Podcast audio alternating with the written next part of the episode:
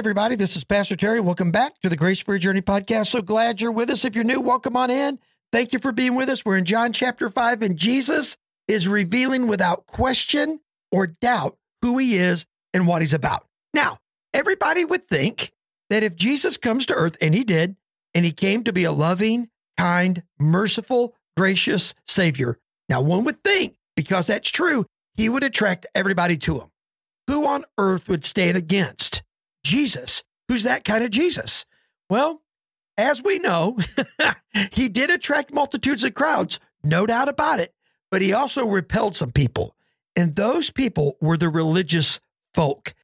Now, in John chapter 5, here's what happened Jesus just healed a guy who had been sick for 38 years. 38 years he was lame and couldn't walk. He was at the pool of Bethesda, right? So he heals the guy. The guy is is perfectly healed. He gets up, he picks up his bed and moves. Well, the Jews get mad because you're not supposed to do any work on the Sabbath. So they go and and, and he goes and eventually tells the Jews that it was Jesus who healed them. And now look what happens. So it says that the Jews began persecuting Jesus because he was doing these things, these works on the Sabbath.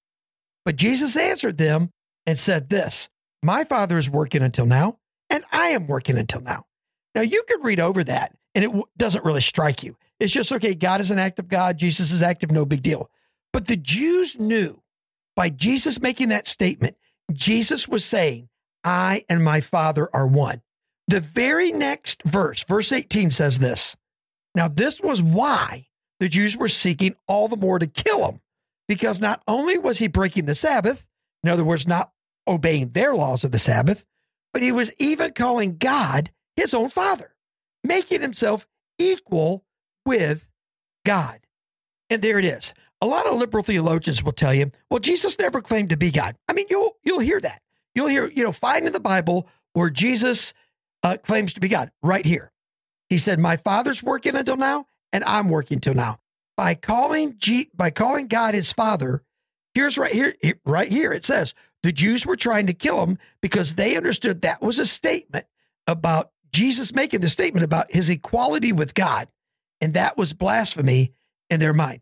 So he goes on and he talks about the authority of himself. Jesus just gives several verses, say, Not only am I equal with God, but because of that, I have authority. So he goes on and says this. So Jesus said to them, Truly, truly, I say to you, the Son can do nothing of his own accord, but only what he sees the Father doing.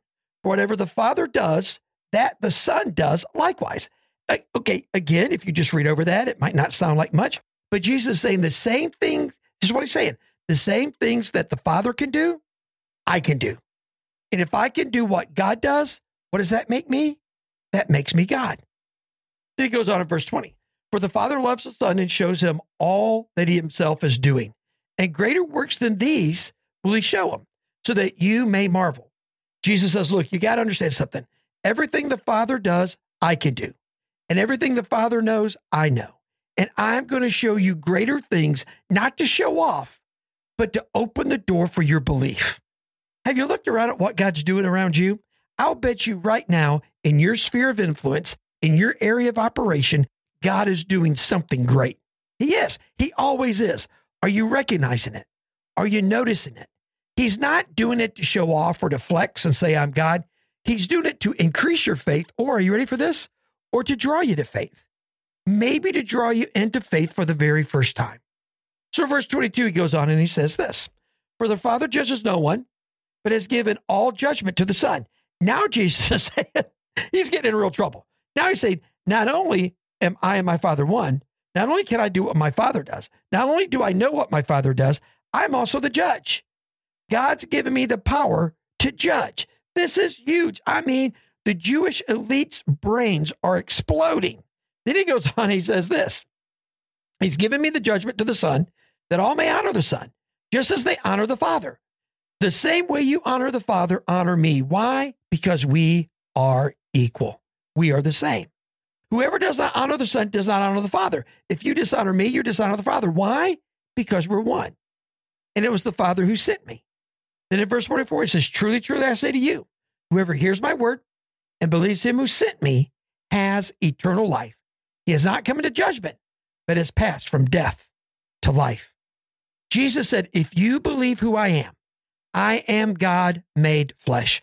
I am God come to earth to redeem you of your sins. I am God who has come to do for you what you cannot do for yourself. If you believe this, you have life forever. That was true 2,000 years ago when Jesus spoke it, and it's true today. Do you believe that Jesus is who he says he is? If so, you have life forever and you have found unbelievable grace for your journey. But if not, you live without the Lord and you're destined to walk in darkness unless that changes. Let me pray for you. Father, we love you so much. Thank you for today. Now be this as we live for you. In Jesus' name, amen.